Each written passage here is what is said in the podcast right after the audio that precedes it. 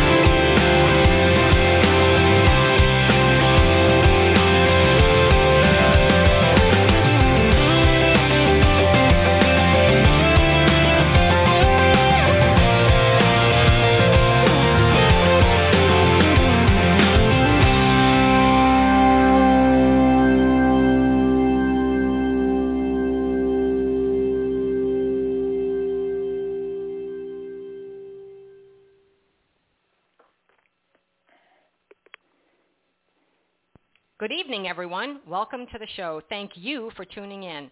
I am your host, T Love, here at Energy Awareness Radio, and the founder and CEO of Soji Huggles Children's Foundation, a nonprofit dedicated to providing the basic necessities of life to underprivileged children.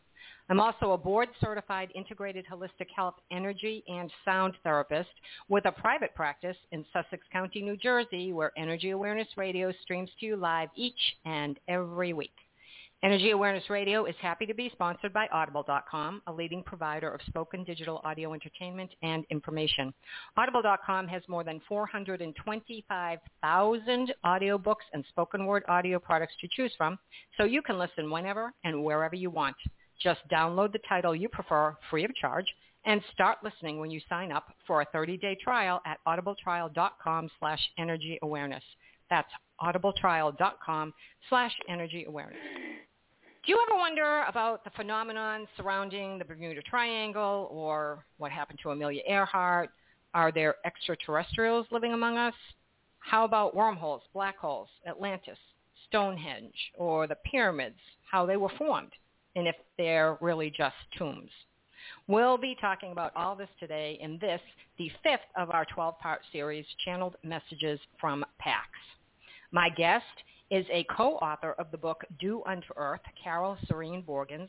Carole is a longtime medium, channeler, horse whisperer, practitioner of many metaphysical disciplines, and the author of numerous PAX Channel books, which includes two children's whimsical volumes, two books on the reality of COVID-19, plus one stating personal power will end the pandemic. And the most current PAX channel title is the environmentally focused book, Do Unto Earth, It's Not Too Late, which is the basis for this 12-part series. Carole continues to provide PAX channeled private reading sessions remotely, and she can be reached at Carole, C-A-R-O-L-E, Serene, S-E-R-E-N-E, Borgens, B-O-R-G-E-N-S dot com. So write that down, keep it aside until after the show. Welcome back to Energy Awareness Radio, Carole. As always, I'm very excited to have you here. How are you being? Thank you, T. I'm delighted to be back, and I have been wonderful. Um, hiding away uh, as I should from um, being too close to people for COVID reasons and, you know, following the guidelines and feeling uh, that there's an upside and uh, we all can look to a positive um, end result of this. Um, lockdown that some people consider is a hardship, but it's going to it's going to end with us being able to resume our our normal life again, and uh, you know we have good things to look forward to. Don't you agree? I do. I think we do. I think we have a little bit of a ways to go because some people just aren't taking it as seriously as I'd like to see them take it. Uh, you know, there's a lot of people that are hurt by those who are not wearing masks, who are not being compliant, who aren't adhering to the mandates. And, and I'd like to see that. And I think a lot of people are, well, I got my vaccine, so now I can take my mask off. No, you really can't. You know, you can still be a carrier and you can still get it. And I will admit, I got my second shot and I got sick. And it wasn't COVID, but it was bad. And if that's a prelude or a preview rather of what COVID is like, I want no part of it, and I don't want to be responsible for getting anybody into that situation. So I continue to wear a mask and and go about my life the way that I have been for the past 15 months, which is not really having a life. staying home and staying away from people to try to take care as best I can. But it's good to know that it's going to stop. so that's a plus. Well, I'm it glad is, that, that but we, you know, we're all the, envisioned that. And the problem with it, if I can use that word problem, is that we, we mustn't relax too soon. Um, we are seeing yes. now that there are ramifications that come after this um, disease, which people are being told are called long haul symptoms, long haul. And PAX, you know, in a recent oh, two days ago, I guess, um, discussion I had with PAX about what's coming with COVID, we're being told that this is a result not of COVID, these long haul symptoms, but rather of the vaccines themselves, and that they are going to be lifelong. He says to us, vulnerable people are reacting and their symptoms will prove to be lifelong. And in true Pax fashion, he ends by saying, this is not a fair trade for vaccine protection. And I do have to agree with yeah, that. Yeah, now I don't feel now I don't feel good anymore because I guess I was one of the vulnerable ones and I was thinking I was building all these antibodies and so many of them that I could probably sell them if I needed to um, because because I was sick, and I don't really want that to be a lifelong thing. It was awful. It was god awful. I, I got sick two weeks after the first shot, and I didn't attribute it to it, though I did ask my husband. I said, "Do you think this might be something to do with the shot?" And he said, "No, I don't think so," because he had slight nausea. I had nausea. I had other things going on, and then to two weeks later get the second shot, which would have been a month from the first shot, as we are told to do and get the same symptoms only worse. I mean, my arm was black and blue, tingling down my arm, and this was simply because of the way the nurse administered the shot. He was brutal. No one has black and blue arm from a shot. You don't have a bloody band-aid after a shot. That's not normal. And I've No, never no. experienced that before. So it, w- it wasn't fun, but that I think was more to do with the administration of the the inoculation Mhm. rather than how, you know, the result of it. So so I'm not real happy about that news that this is going to be lifelong. I, I'm just going to say okay, maybe for some, but I'm not I'm not taking it. I'm, I'm pushing that out the door. So Exactly. that's not going to be the what- way it is for me. Yeah. And of course, what he's referring to here, uh, let me clarify, is people who have been ill with the disease. Um, and as a matter of fact, been extremely ill with the disease. This is something that's being attributed. Um, and again, what do we know about the vaccines? They differ from one another. Uh, Pax has just said to us that there will be other vaccines developed that are currently in testing, so there will be options available. Um, I asked, are they better than what's currently available? Uh, we're told that remains to be seen. Uh, you know, each person is different, and their sensitivities exist and are different from one another. So how how do you determine what's right for you? Uh, is the question that Pax has asked, and uh, you know it's a tough one. He's advising each person to follow their heart about how they feel after they've done research and uh, looked into what they're considering putting into their body uh, and that they'll have a, a knowingness, a feeling of is is this what they want for them? Is this the right thing for them? So each person has a choice. yeah. Well, we know we have a choice. It's just it's hard to, you know. I mean, like I, I went with mRNA technology because it's been used in cancer patients, and I've seen this. Some of my patients have cancer, and I've seen it, and the science is behind it. It's worked for that. It, it goes after one type of of disease um, in one area, even if you have two cancer patients who are the same, the protocol might be the same, but the result may be different in the way that they they create the, the, these medicines, mRNA technology medicine that they're giving to these people specifically for what is happening with their version of the type of cancer that they have. And I, I look at that and I think, you know what? Back in I think it was 2009, I had a really bad flu, really, really, really bad flu. It was horrible. My husband was on a business trip or something, and he came home, walked in the door, and I said, "You have to go get Theraflu now." I mean, I could not. It was horrible. It was July, and I was on my deck fully clothed with a, a winter parka on and uh, blankets. And we were in the midst of a heat wave. It was like the you know five or seven days of over 95 degree weather.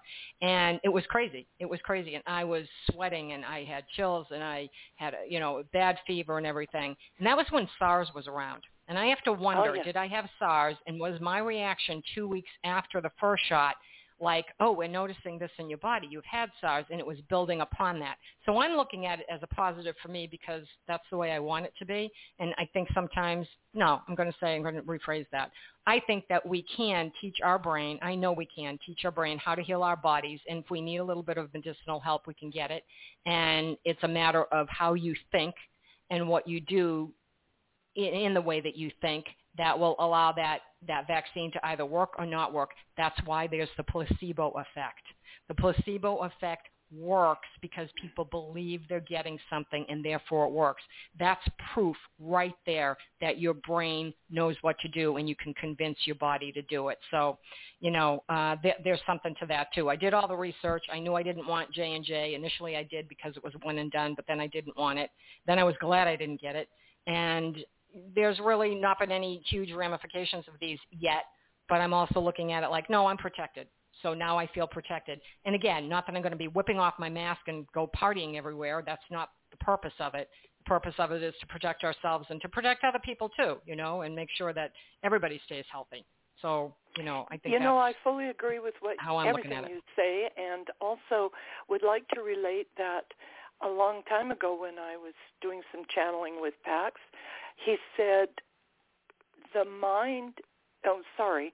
He said the body hears everything the mind says.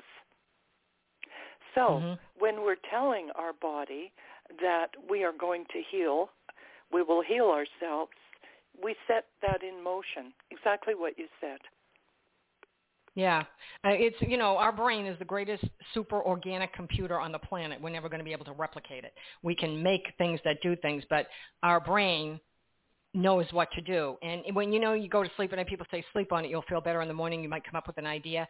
That's really telling yourself when you go to sleep with an issue, saying, "Okay, Google, your brain, go out and figure this out." And you wake up in the morning, you have an idea. That's really what it is. You know, it's like there's, there's a whole internet out there before the internet. So there's that. Yeah. Um, I know there are listeners who are anxious to learn more about the mysteries of life and the messages that you channeled, or mysteries of the earth and the messages that you channeled from PAX. So I want to start, if we can, with the one that people ask about the most, the one that I've gotten questions on from people who wrote in early questions to this show, extraterrestrials. There are so many conspiracy theories surrounding that topic, and I believe I believe we're not alone. It wouldn't surprise me in the least if someone confirmed there are indeed aliens living among us. And I'd swear, I, I think I'd swear I would say I know some, but I'd prefer not to be rude to our alien friends.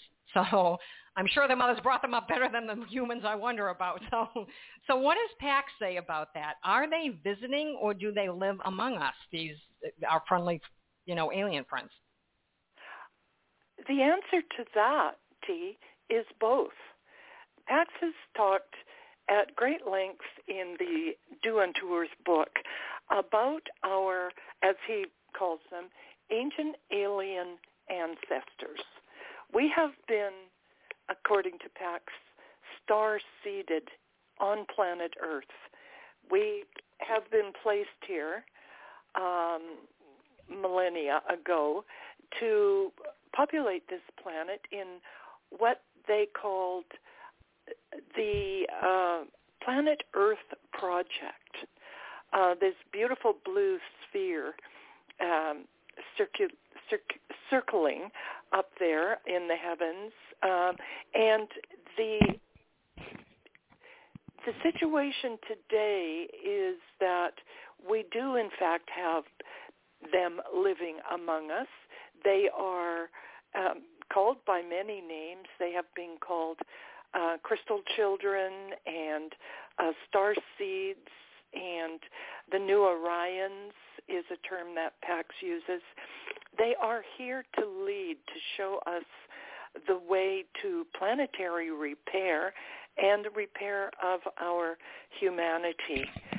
PAX talks to us about the fact that we truly have made a mess of our civilization and our planet in terms of ecology, and that the oh, yeah. proliferation of craft, of spacecraft, of um, unidentified spacecraft that are seen around our globe. They're coming. They check on us. They're coming to have a look and see how we're doing. But quite a long time ago, in in a writing Pax, said no. They they see what you're doing. They see there's nothing here right now that they want, and so they don't stop. He he referred to them as buzzing by to see how you're doing, and they are rather discouraged that we have succumbed to greed and political pressures where we should really be more concerned with the wellness of planet Earth and her people. But they are referred to by PAX as I said, our ancient alien ancestors. Um, they put us here. Uh, their intention is for us to flourish. They want us to succeed and flourish and keep this planet healthy. And we're not. So I think more and more we are experiencing those star seeds that are are in our civilization. We we see them.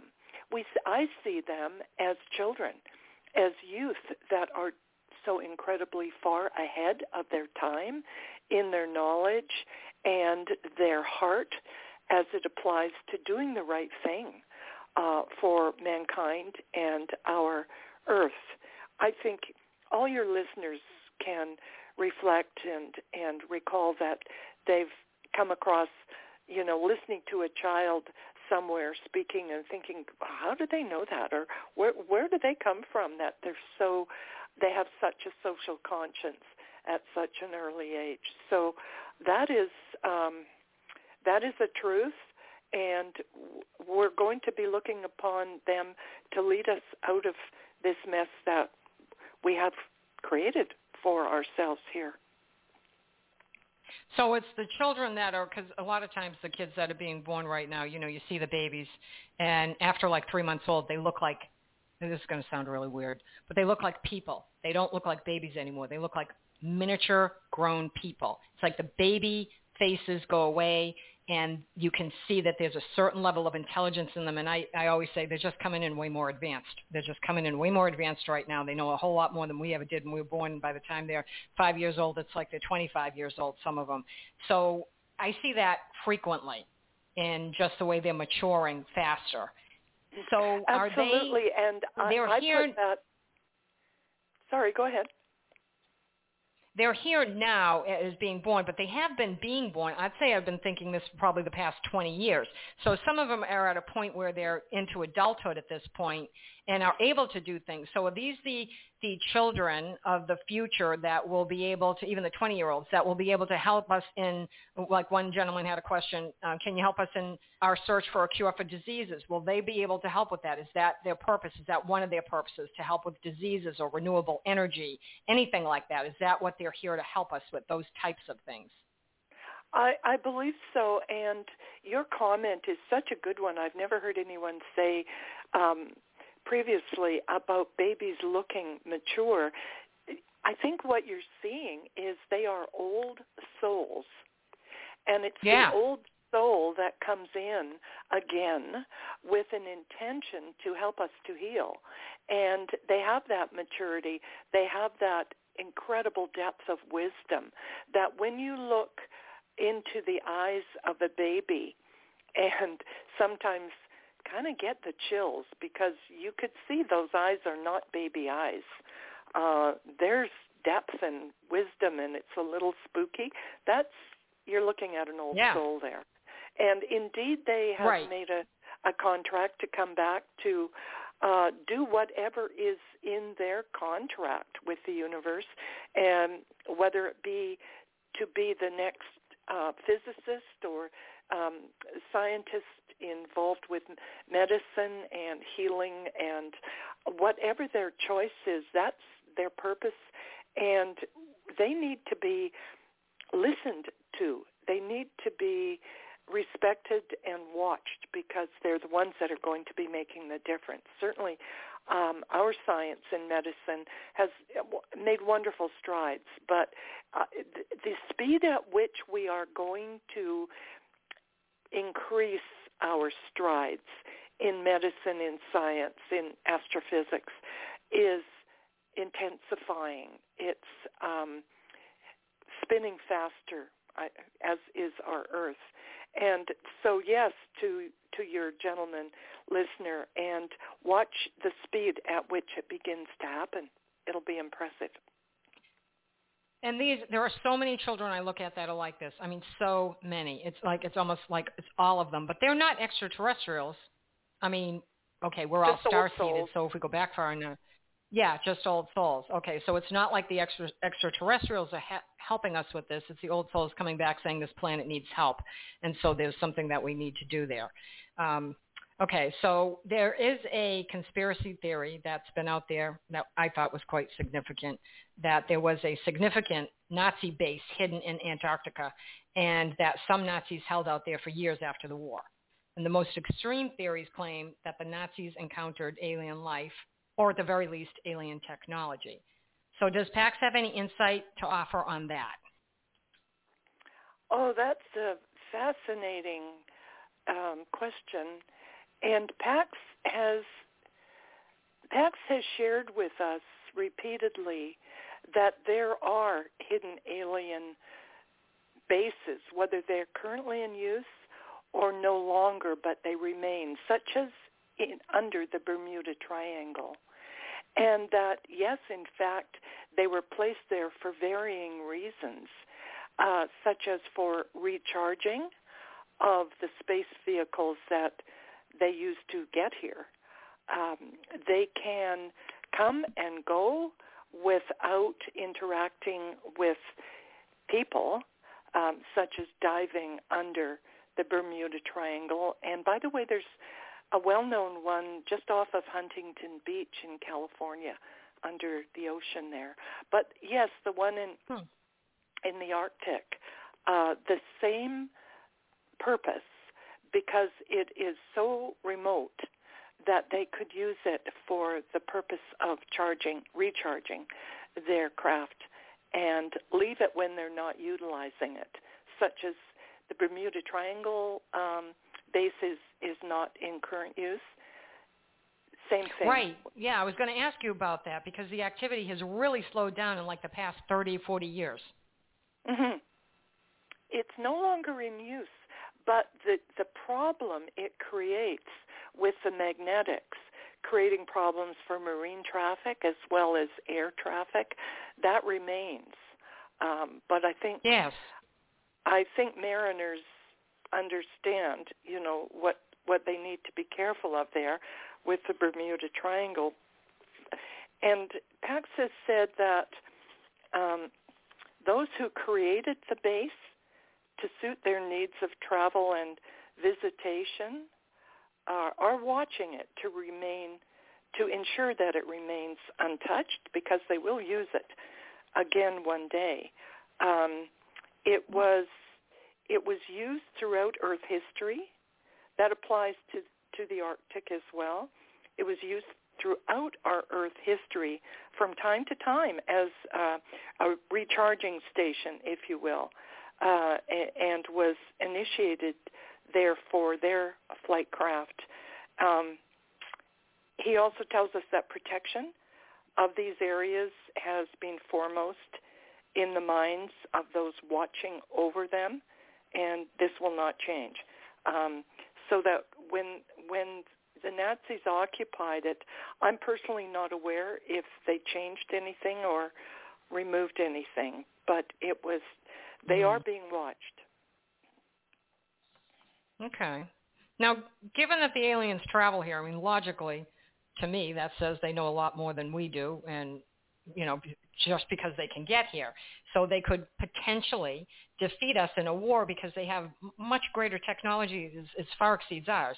And I say this not because they're violent, but because the powers that be on Earth would more than likely shoot first and ask questions later. I mean, we've seen this happen many times. It just seems to be the way things are, rather than welcoming them for their wisdom and knowledge. So it seems they could destroy us if they wanted to. I mean, after all, they made it here, and apparently they have been doing so for thousands of years. So we're still in the infancy of space travel, you know. So if they can help us, why not take that? There's much further along, as I said, in technology, and, and are they not in touch with people on this earth who are able to work with them peaceably, or have some leaders or scientists been contacted but cannot or do not want to reveal the truth.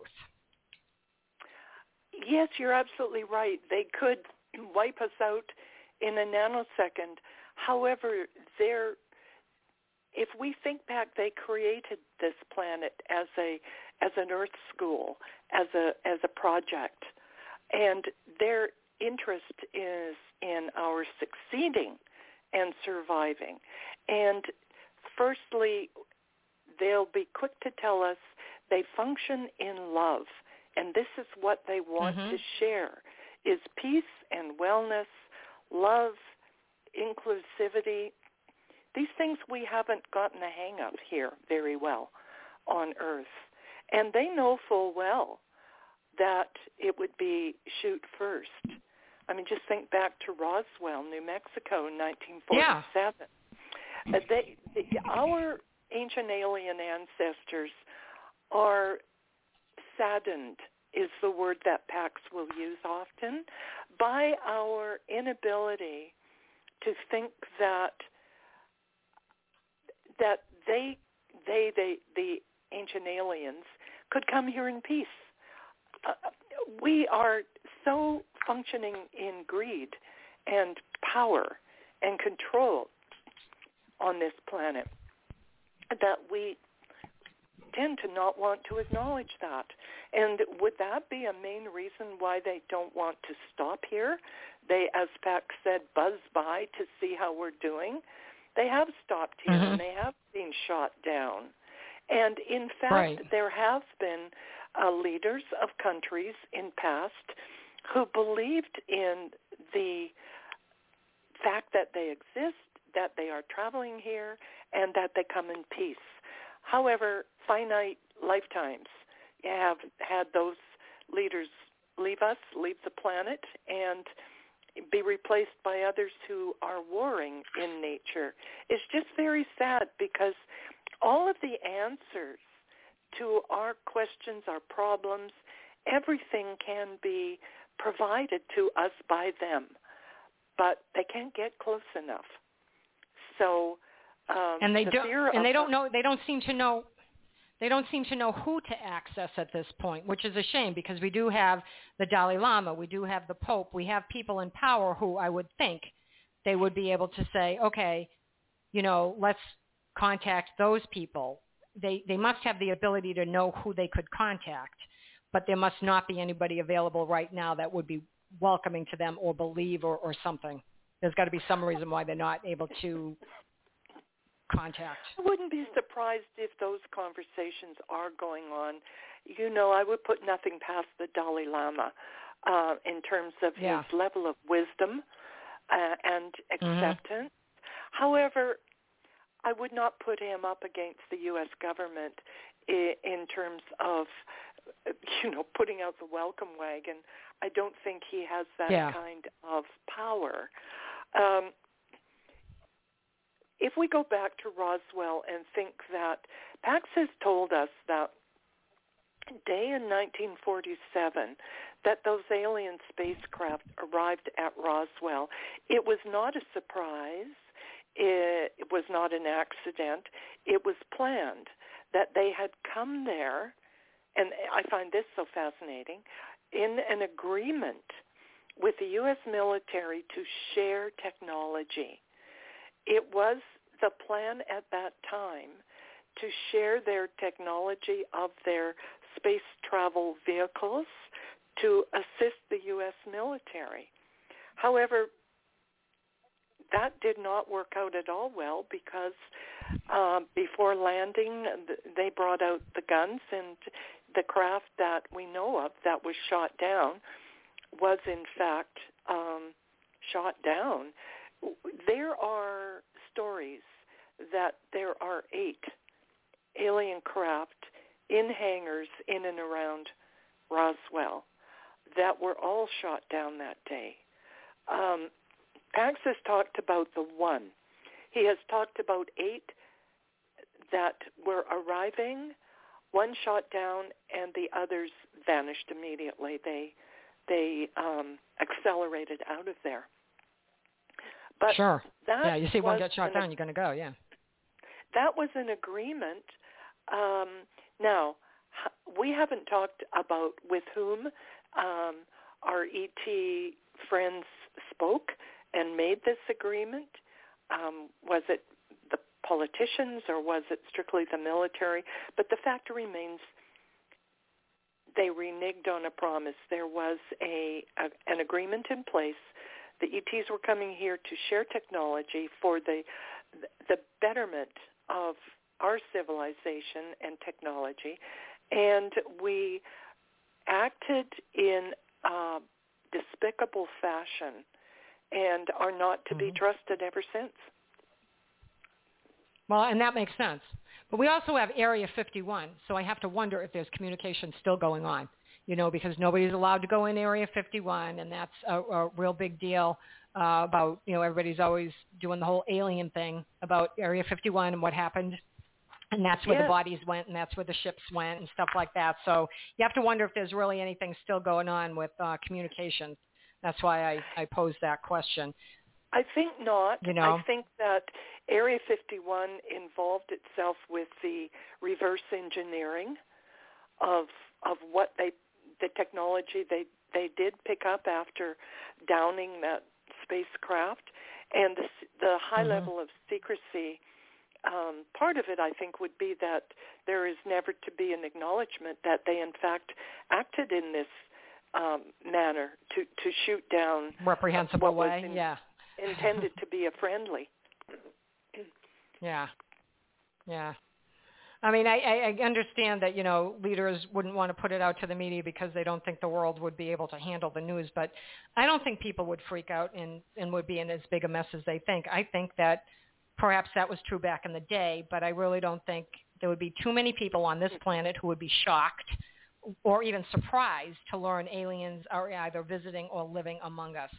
I just, I think most people kind of expect it at this point. I, I think so. And when you look through the history of that day in July in 1947, the ranch owner on whose property that craft came down telephoned the the military base told them. They came out and uh, started uh, picking up all the pieces. And of course the media there's uh, the local newspaper got involved and they published a story the very next day front page headlines that an alien spaceship had been shot down and told the whole story of what was being picked up out in the desert and kind of blew that wide open. That lasted 24 hours because the newspaper front page headlines the following day said, oops, um, sorry folks, it was just a weather balloon. And ever since then, mm. it's been a weather balloon. So yeah.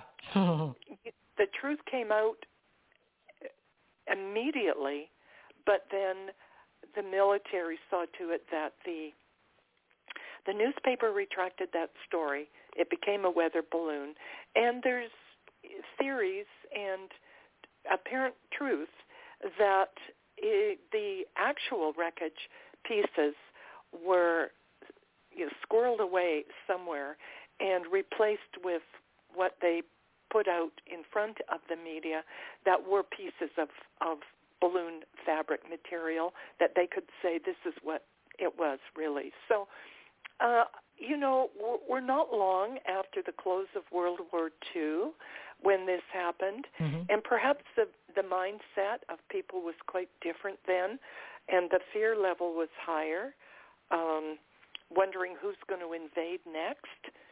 You know who who the country's going to go to war with next. So maybe right. maybe i i can do i can understand a little bit that some people were trying to protect um the us population from that kind of fear but the duplicity you know it it's still going on today um although right. so much of that material is declassified now uh so it it's um it, it's a paradise for for researchers now who can get their hands on on the uh, on the writings from those days.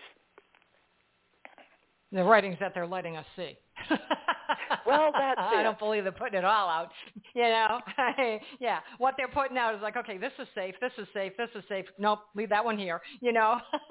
yeah, that doesn't implicate what about, Exactly. Yeah, because it's only been 70 years, you know, so they're like, who's still alive that can get in trouble? We don't want, you know, yeah.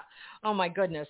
Well, you know, it's interesting. The other day I was watching a thing on TV, and it was about how the earth is covered in what some believe was a form of communication, the petroglyphs. And I've always found those fascinating. And, you know, you can't see those petroglyphs unless you're high above them. So it's almost a safe bet to say it wasn't ancient people creating this art on the ground – or drawing graffiti because it's too perfect to see from above that you have this huge phoenix or these huge areas of design that are purposely done in a, in a specific way. So are the petroglyphs the way in which aliens communicated to each other or are they messages left for a future time, which of course would be now our time, to help us in some way? Well, I think that uh, what you're describing is the tip of the iceberg, the petroglyphs, um, the Nazca lines uh, across the mm-hmm. desert floor that can only be seen from the air. Of course, it, it would have been forms of communication, wouldn't it, of those early peoples. But if you extend that, think about the monuments, think about the carvings all over the globe, whether it be Easter Island or things that are being yes. uncovered now that are deep within the uh, jungle rainforests, that mm-hmm. carvings that are monuments all over the world from early peoples. There is one or more similarities, and the big one is the carvings in stone of their gods, it would seem, those that they revered and worshipped, have a similarity, each and every one of them, all around the globe. And that is when you look at them, they all appear to be wearing winged helmets. They're wearing a, like it would be called a headdress, perhaps, or a mm-hmm. helmet type of thing with wings and with something over almost like a face shield, a lot of them. When you look at all of those from around the globe from those ancient times, what do they have in a similarity with today? If you put beside them a picture of a current day astronaut with his oh. spacesuit and his helmet with his face shield over it, there is an eerie similarity to each and every one of those past civilizations' depictions of their gods. Right, and that's, I mean, our people could have drawn those and put them on walls and stones and things like that. But the great big ones that people didn't discover, and they're still discovering them now, until they flew over them. So that's, we had to have planes to do that. And now well, they can think... send drones into areas where they're, you know, they can't get planes and they're seeing and discovering these, these massive pictures. And I, I wonder if that's artwork that the aliens were doing or is it was it a form of communication to each other, so the next ship coming, or was it something left behind for us to learn from? There was a combination there. I'm just checking in with PAX on this because Really don't have yep. that answer. Um, ground communication, PAX is, is telling us, was something because while our ancient aliens are not landing to visit us today, they were then. They did back in those early, early times. And it was a form of communication, uh, also a, a marker, a marker on the ground that this was, do I want to say like friendly territory, an invitation, mm-hmm. land, kind of land here. Yep. Because some of them do look like landing strips. Yes, the Nazca lines do. Yeah. It it was yeah. um, a land here. Uh, you know, here we are, the friendlies, um, and that they were they the the ancient alien visitors were coming to Earth at that time again just to impart uh, wisdom, um, give help. I mean, it was from their teachings, wasn't it? that the people of the time were able to do things like build pyramids, um, build Stonehenge, move those blocks. Th- those were not done with with ropes and slaves and rollers. They were done with with um, thought processes where you can, you know, dematerialize just like in Star Wars. You know, you dem- dematerialize mm-hmm. and reappear in another location. Uh, these these abilities were shared with our Earth people at those early times, and you know, given the opportunity, our alien visitors would do the same today, but they're just not given the opportunity. Well, it's a shame we lost it all if we had it at one point, you know, because we don't know we don't know what that technology is, or things would certainly be built a lot faster, and and it, things would be totally different if we had that type of technology. So it's a shame that that got lost somewhere along the line of evolution from in you know thousands of to, years ago to now. In addition to the technology difference, we'd be functioning in peace on this planet. Think of that. Yes. Yeah. Yeah, that's a big one. Now, I do have a question from someone, so I'm going to preface this first because they're asking a question about uh, what the most efficient and expeditious way to travel between the planets is, and probably more like the universe is. How you know, in other words, how did the aliens get here? And I'm going to say wormholes and black holes because we know they exist, and and if memory serves me, and it and let me preface this by saying, and it probably doesn't, but if memory serves me, a, a black hole is a star that reached the end of its life and then it begins to implode. So it collapses in on itself. And that's what forms a black hole. That's how a black hole is created. And it has really high gravity, so nothing can pass through it. Then we have the wormhole. And that's more like a funnel or a tunnel-like structure that could create shortcuts through space if it connected two points in different universes – and some say it could be black hole to black hole. But how can that be when we know the gravity is so high, nothing can pass through it? So it, are the aliens using, you know, uh, a tunnel like we use the Lincoln or Holland tunnel to go from New Jersey to New York? Is that the road that they use to get to the Milky Way and then back to their universe is through a wormhole? And you know, you put black holes on either end of it. It's too high intensity in gravity. Now they may have the technology to do that, but but we don't. So I'm going to pull that out just for the sake of saying, okay, it can't be a black hole, or can it? And if it's not, what's the purpose of a black hole? And what are they using to get here? How do they get here? Well, Pax has been telling me that the purpose for a black hole is a repository for space junk right now um, and other um, things that are floating around. He says that um,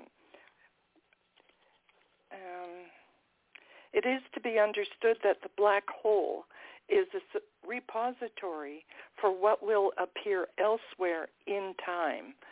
Uh, what, where it goes is where it will go, and that is to be. In other words, he's just not not saying at the moment, but he does okay. say, "No more shall we share at this time, other than to divulge that what is in the black hole comes out." To form building blocks for future civilizations on future colonies. All is good. That's that's. Okay. I don't understand that. Well, it's kind of like a depository or like you said, a repository or a library where this is where things are stored and when it's needed they'll come and get it or it will be released. Exactly. Exactly. Okay. Um, but I didn't address the other part of the question. How how they travel, you know, we see that they travel in spaceships, let's call them spaceships. Yep. But we also know from from what we're told that they travel through a process of thought, that it's thought transference. Uh, so instantaneously, I don't want to be in my office chair right now. I want to be on the beach somewhere, and I would think that and blink and be on the beach somewhere. We can't do that yet, uh, but they. Do. I Dream of Jeannie can. She can absolutely. She yeah. can fold her arms and, and nod and her head. Nod her and, head, and she's there. and so here we have these uh, alien visitors in their ships with no liquid fuel source to sustain them throughout their travels um, because they're not needed. Uh, it's a container. It's a vessel for them uh, to be inside of while they thought propel themselves throughout the universe. How about that for a, okay. something to strive for? Instant. Yeah, instant yeah. manifestation of, of your deepest desires. Yeah, I mean that's you know thinking, that's thinking absolutely about, possible. well, thinking about beam me up, Scotty. Same Scotty. Thing. Yep. Yep. That, beam me up, that's Scotty. what I was thinking. Just dematerialize here and rematerialize elsewhere. Elsewhere. Controlled. Mm-hmm. Yes, yes. So if black holes are repositories, libraries, or a deposit place where things will be revealed in the future because we're not ready yet, or it's not time, or not that far evolved, whatever, it's just not the timing. I get that. Okay. It's like a safe. What about Yeah. wormholes? Because wormholes aren't a hole; they're a tunnel. They're like a funnel. And do they connect universes so it's like folding time and space so Yes. that you could get to one disparate point to another? Okay. In a different yes, universe. Just, okay. Just like just like where Amelia Earhart went. She had an Okay. opportunity.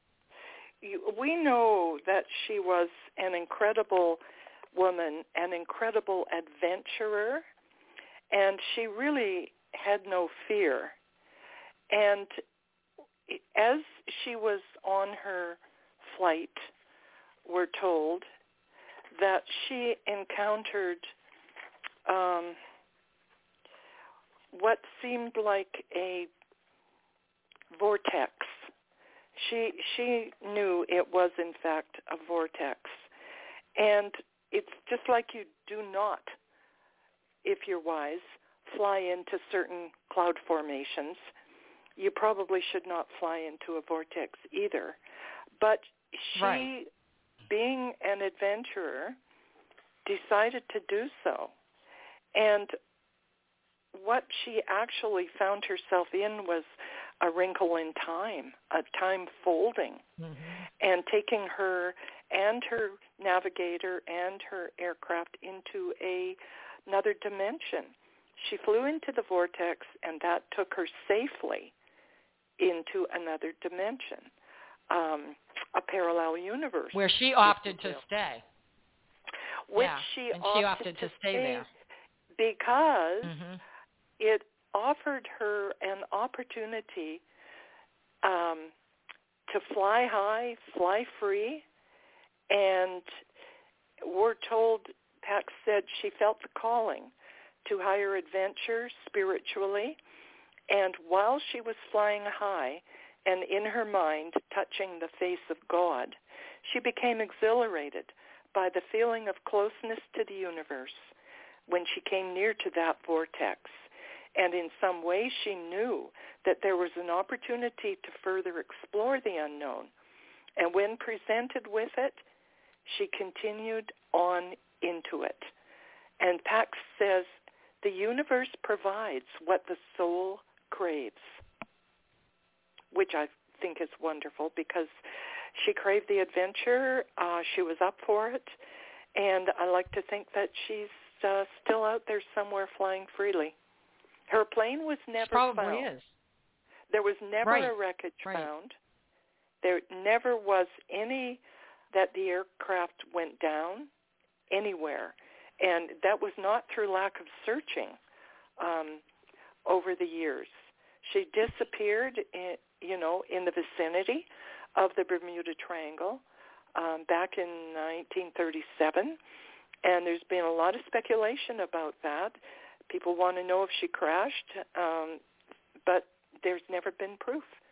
Whatever happened to her, they just never were heard from again.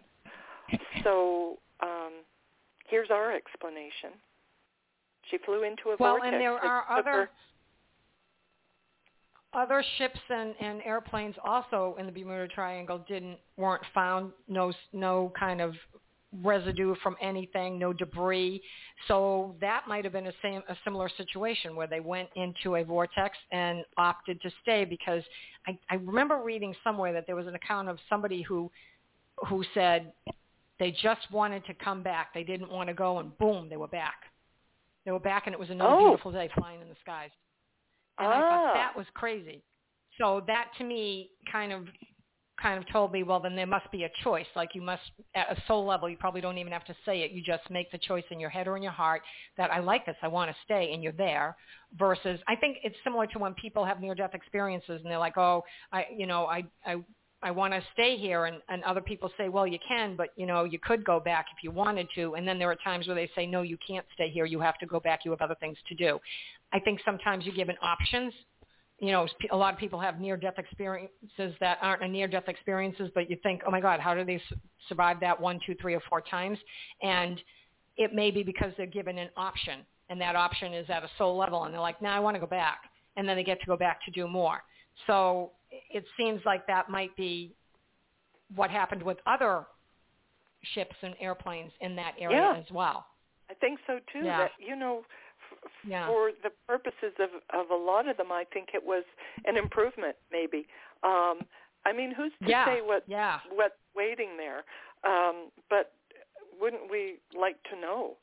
And the adventure for those, you know, people who go to sea and people who fly, they're adventurers. So yes, um, what an opportunity! they're going to take the next adventure. Yeah, yeah. I'm not Yeah. that adventurous. That's okay. No, Yeah, uh, terra firma works for me. Yeah, Yeah. exactly. Yes, yes. Terra firma works for me. Oh my goodness. We do have an interesting question from a, uh, someone who wrote in, and they asked, "Do extrater- does extraterrestrial intelligence have the same concept of time as we do?" An example being, you know, measured based on planetary rotation. No, not at all. There is no linear time uh, involved. It's uh, it's just non-existent. There is uh, space and space-time, and there's Earth linear time, where we're bound by a light and dark and 24-hour clock, and that's how we measure things.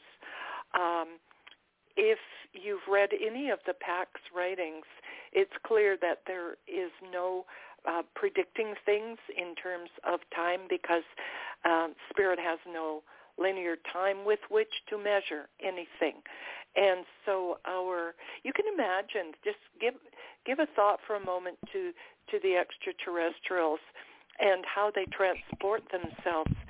There is just a momentary thought and bang, they're they're somewhere else which would you know Mhm. if we consider earth time might might take us you know four days to get there um they Right. do it in in a fleeting thought there just is no constriction of time whatsoever It's like email versus U.S. postal mail. You can send an email across. I could send one across the country to you, and you'd have it in a second. If I sent it via U.S. post, you'd have it in three days.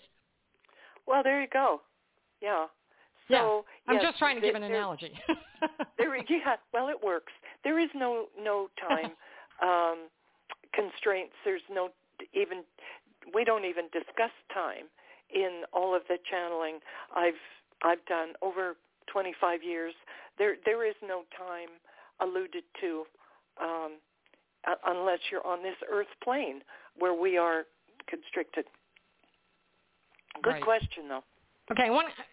Uh, yeah, it was a very good question. I want. I'd like to go back to the pyramids for just a second. So we know that they were built by thought process and not what we see in, you know, um, the Ten Commandments uh, that Hollywood depicted. Are they just tombs for pharaohs, or is there something more to it than that? It was a. They were a place of worship, but they were also to um, they they were want to say astrologically um, motivated as well. They were aligned. The mathematics, the Earth math, the mathematics, the way they're aligned um, and match other uh, um, like monuments around the globe, um, bring them into an alignment with um, s the ETs, with the extraterrestrials, and with celestial um, navigation, celestial worship, uh, the stars alignment.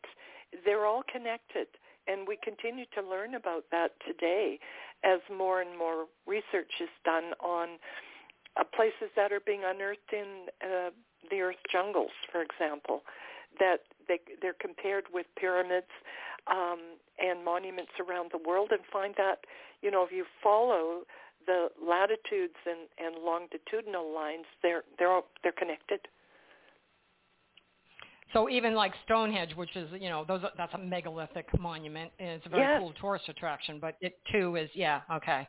So it falls under the same category as the pyramids. Yeah. They're all And that, it, it is yeah, an and ancient alien thing. there are days and times of the year when the sun pokes through specific stones there, rises at certain angles, and yeah, how did they know that? You know, how did the earliest of early people know about Earth mass and aligning celestially? This information came from their friendlies, their friendly um, yep. alien ancestors. It's, this was all given to uh, even to our early um, civilizations. Good heavens, you know the the incredible level of knowledge of physics, astrophysics eh, during those early times. It, it makes no sense if you think it was learned in an Earth school. It was not. It, it came it came as a gift from our interstellar uh, visitors trying to trying to show us a way to make progress in our world. Give us the easy ways. Now, I, be- I think you know if if one believes in Atlantis, and I do, I think that was a population that or a civilization that really did themselves in, um, which we're on the way to doing. It feels like it feels like oh my gosh, are, are we going to end up being like Atlantis, which a lot of people wonder about. Where was it? Why did it fall? And were there others like it that existed? And are we like Atlantis? We're we're going down a, a not a great road. You know, we're destroying ourselves, which is what Atlantis did. It did. As a matter of fact, there there's a place in the Do Unto Earth book where Pax links it to uh, Sodom and Gomorrah. Uh, not totally directly, mm-hmm. but he does make a reference. Um, yeah. These lost civilizations uh, really are of of great interest, Atlantis and Lemuria. He says that much like Sodom and Gomorrah, there are times when what has gone wrong, and he's referring to Atlantis here, has gone so wrong that the end result is annihilation. And this yes. was a case of self-destruction, exactly what you said. These civilizations had much in common and much to offer, and they also had the choice between good and evil. It was the case, he said, that the planet at those times also underwent a great change from within, and that resulted in a climate change type cataclysmic event, not fully understood. But he said, suffice it to say, it was a result of the energy emanating from within. So yes, self-destroyed, self-destructive. Um, he tells us there have been cataclysmic earth shakings that resulted in the breaking away of pieces of coastal areas, and those are hard to identify. But um, he said it's the case that perusing the ocean's floor turns up much, but not this. And that's true. Atlantis wow. hasn't been found. Hasn't been no, found, has no. it? No, Edgar Cayce. No, Edgar Cayce lent some uh, information regarding it, and people have researched it, researched it, researched it, and they keep saying, "Oh, we think we found Atlantis," and, and then nobody has. So, you know. yeah.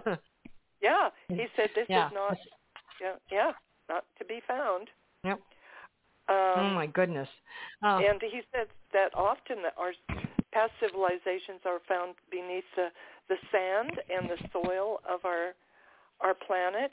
Um, and there has been a lot of diminishment of past civilizations, and some some can be found, but others are to remain a mystery, such as this. And I have to wonder if that's because they had so much intelligence and they were able to do so many things, and that is what destroyed them. Interesting thought. Um, it puts me in mind of the Mayan civilization. We're told that the mm-hmm. Mayan the Mayans reached a place where uh, they felt that no more could be done um, by them in their place. Um, Pax said that they were advanced in their ways and determined to not languish in the one place when it was felt their work there was done. And so it was that they departed as they had arrived, quietly and with intention. Mm. The mystery remains of yeah. where they went, how they departed, why right. they left. Yeah. They had options. I'm going to say they used the beam me up Scotty method. You know? I'm thinking. And they just well, as yeah, and then they us, they destroyed what was there so it wouldn't be found. And Pax said they left with with intention. That tells Right, me exactly. I'm reading That's between why. the lines. Yeah, with me too. intention is the beam me up, Scotty. Yes, exactly. Yep. Well, if they did that, then they they just were we're out of here. You know. Oh my goodness. We're past the top of the hour. I took a couple of extra minutes. I hope that's okay with you, Carole. I do have one final question though. We talked about COVID at the beginning of the show, so you've delivered that message to our listeners for this month. But I wanted to to ask this because I find it troubling there are a lot of commercials here on the East Coast. I don't know if you see them out in, in the West Coast of Canada, but here on the East Coast, there are a lot of question, uh, a lot of commercials that we're trying to get people vaccinated. So they tell you, you know, go out and get your vaccination. Make sure you're prepared this time so that we'll be prepared for the next pandemic. And that is such a not good thing to put out there. And yet it's part of a commercial. And it just feels like – don't give people more fear at this time. There's enough going on and enough problems coming with that fear. I mean, mental health in children has has risen, risen significantly over COVID uh, in this country. You know, 14.3 million children had mental health disorders pre-COVID. Now it's 18.9 million. That's an increase of 4.3 million or 4.6 million children. That's a lot. That's a lot of children, and we're talking age 3 to 18. So we're not even including adults in the mix. And we're seeing a lot of adults committing suicide, the violence, the hate crimes. It's all over the place. There's so much fear. If someone thinks there's going to be another pandemic and they don't want to go through this again, they could really, if they have a mental disorder or even if they don't, just anxiety could take their own life, could hurt someone else. It's a horror show. And I don't like the commercial at all when I see it. But I I wonder, you know, sometimes when things are being said, like thought processes, you can manifest things. And why do we want to bring another pandemic in? I would hate to see that happen again. Is there likelihood? Probably. But what does PAX have to say about another pandemic and the, it took a, a, century to get from the global pandemic of 1918 to the global pandemic of 2020. So are we looking at 100 years? Are we looking at five years? Are we looking at, you know, two years? Is there any input he has to say about that at all? I have not heard that commercial. I would strongly disagree with its use. I think yeah. that is priming people um, to yep. to behave, but it is just the wrong way. I think of of so doing. Uh, pandemics come and they go throughout Earth history. Pax has reminded us of that fact. This one is uh, manifesting itself in so um, many and varied mm. ways now within people, um, and it's not over. It's going to show itself again, you know, in another variant, or even more than one variant. Pax has talked about the fact that there is um, there is hope for people in this one, he wishes people to understand that they can do a great deal with their own power of mind and intention. Um, also, understanding that they need to be cautious and you know follow follow the guidelines wisely. But in terms of other pandemics, you know, certainly not in the lifetime of people who are presently on Earth. But he has said, yeah, it's it's a pattern. Uh, as mm-hmm. the world turns, it's a pattern on planet Earth that every century or so uh, there is something. This one was created, however. This was no accident, and it could have been avoided, um, but it wasn't. And yeah. That alone is is reason enough to think that there's more hope for future without pandemics because uh, this one didn't come by itself. Um, however, the big picture is world history has shown that terrible viruses like flus come and they go, and it's cyclical. Cyclical. They go in cycles. Mm-hmm. Um, but yep. um, wisdom of each person prevails. And as we look to our future and look to how we conduct our, our lives uh, in terms of our own physical and mental health, um, I, PAX would like to say prevention is key. Uh, you know, to take that yep. a step further, we, you know, we're not told how we go about doing that at this point. Right. But I think when PAX says prevention is key, it means so many ways of of living that are, you know, this this is a really deep subject because it leads to things like bringing bringing peace and prosperity to humanity so that people aren't living in crowded conditions in poverty where diseases run rampant, that sort of thing. We have to elevate humanity. And that's the intention of PAX in our writings is to show the way to respect for all people and ability to um, meet others in peace and bring uh, good health and wellness uh, across our planet in all the ways we can possibly do so. Uh, and prevention is key. Again, to, for each of us to think about how we do that, what we can contribute to our human, humanity right now that lifts people out of poverty and removes people from uh, racial injustice, for example. All of these things are components. They're pieces of the puzzle. It's not just physical unwellness. It's all of this psychological unwellness that runs rampant in our civilization needing to be addressed. It's all a part of it. So thank you for that question. I think, too, well, yes, and I think too, of course, I think too that as we spoke earlier, the aliens came here in peace to give us, to share wisdom and knowledge. I'm sure they wanted to give us some kind of a moral or ethical system that, that would bring about, you know, peace among people and the way that we treat people and kindness matters and more compassion and sympathy and empathy and all of that. And that was probably part of the plan and, and we messed it up. It was part of the plan. And again, T, it all comes, as you know, down to one word, love. If we Mm-hmm. functioned mm-hmm. in love, if we looked at our brothers and sisters in love, which translates to empathy and compassion, kindness, there could not be warring and injustices from one to another. There could not be the harm we do to each other. There couldn't be the corporate greed, there could only be thoughts of how to make things better for each other.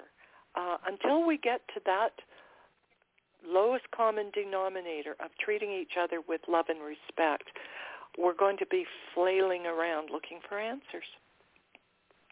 Yep, it's all about, and I say this every week practically, and it's gotten, I've said it more and more over the years, once, twice, or three times during a show. it's all about coming from your heart. If you're living from your heart, there's only two emotions, love and fear. That's it. There are no other emotions. Every other emotion that is positive falls under love. Every other emotion that falls under fear, a negative emotion, it falls under fear, but they're all based in either love or fear. If you're coming from fear, it's not going to work. If you're coming from love, if you're truly, truly coming from love, things are going to be good.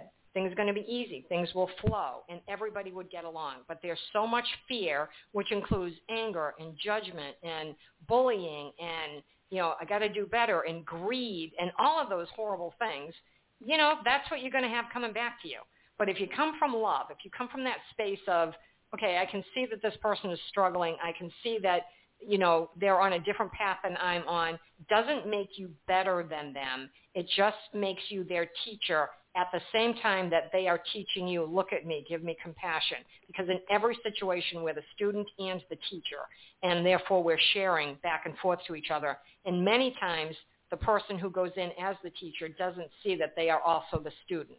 It's too bad that people can't see that, that you're, you're learning and you're giving and they're giving and learning too, because there's always a lesson to be learned in every interaction. So, uh, you know, I, I agree with everything that you're saying about that and, and hopefully one day we'll get there where it's just, it boils down to just we're made from love. We come from love. Our source is love. We need to be love. We just need to walk around and just be love. Just be love. Just be it. Just do it. But, you know, that's another talk show. So anyway. yep, and just like Pax wants to tell us all the time, be the light. And as, as yep. long as we can be the light, we're functioning in love. And that, my yep. friends, is the answer. That's right. Oh my goodness. Thank you so very much for joining us again, Carole. Really love having you on. And I, you know, I know you're going to be back soon. So if you want to give any final thoughts before I do the outro, feel free. Now's your chance. Thank you to all the listeners. Um, be strong, be yourself. Always know that you have the power. Pax always wants to speak to us about reclaiming our power if we've given it away to anybody, um, understanding that with our intention, we can make anything happen in our lives. And be kind and remember that you can be the light. You can be the change you want to see. Thank you. Yep. You're welcome. Before we go, I also would like to encourage everyone to go to pax, P-A-X, to learn more about Pax and his messages. There's so much there that you can learn from the books that are available through the site. And you'll find links to both authors' websites. So, and remember, Carole offers personal readings as well, so look into that. The readings are directly channeled from Pax, so you're getting information from source, which is always very cool. I you know, I, I, again, Carole, I just can't thank you enough for joining us here at Energy Awareness Radio. It's been a pleasure as always, and we know that you are going to be back on Wednesday, June 9th for the part six in this series, but Carole will also be back in two weeks, May 26th, to discuss another of her channeled books with Pax, Personal Power Will End the Pandemic, A Call to Action. So get those in your calendar now so you won't forget. Uh, let's see, is there anything else? And then we'll also do another show, the show, as I said, on June 9th, but Carole will be back for her two children's books as well at a future date. So that's really interesting, and it will be fun. So listeners, it will, you know yeah. what I'm going to say next. It will. You know what I'm going to say next. We, you need to spread the word. We know you enjoy what you hear on the radio here, so please share it with your friends and send this link to everyone you know so that they can learn and grow and make the world a better place for all please do that. For more information about me and my work or to schedule a remote energy session, please visit my website, quantumwellness.org. Please also check out Soji Huggles Children's Foundation. Every dollar of every donation directly supports children in need, 100%. We're run solely by volunteers. There are no salaries, stipends, or compensation of any kind to anyone. But we're really excited right now because we're working on a new initiative. So please be sure to go to sojihuggles.org. The full announcement will be this Saturday, May 15th. And you'll be able to read all about what we're doing to help kids in a different way and really help a lot of children. At Soji Huggles, we are investing in a brighter tomorrow by giving them a better today. So thank you for taking time to visit our website. Please also follow us on Twitter at NRG Aware Radio and at Soji Huggles. And while you're in your social media accounts, please be sure to like us on Facebook, Soji Huggles Children's Foundation. I am your host here at Energy Awareness Radio, intending you and yours a most enjoyable week. Please stay healthy and safe, compliant, and do what your mandates are in your area. And remember, living from your heart is quite easy. You need only give thanks to do so. Take care and stay well.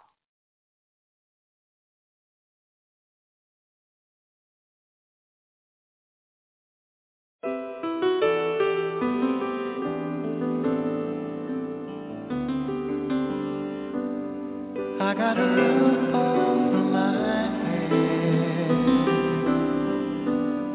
I got a warm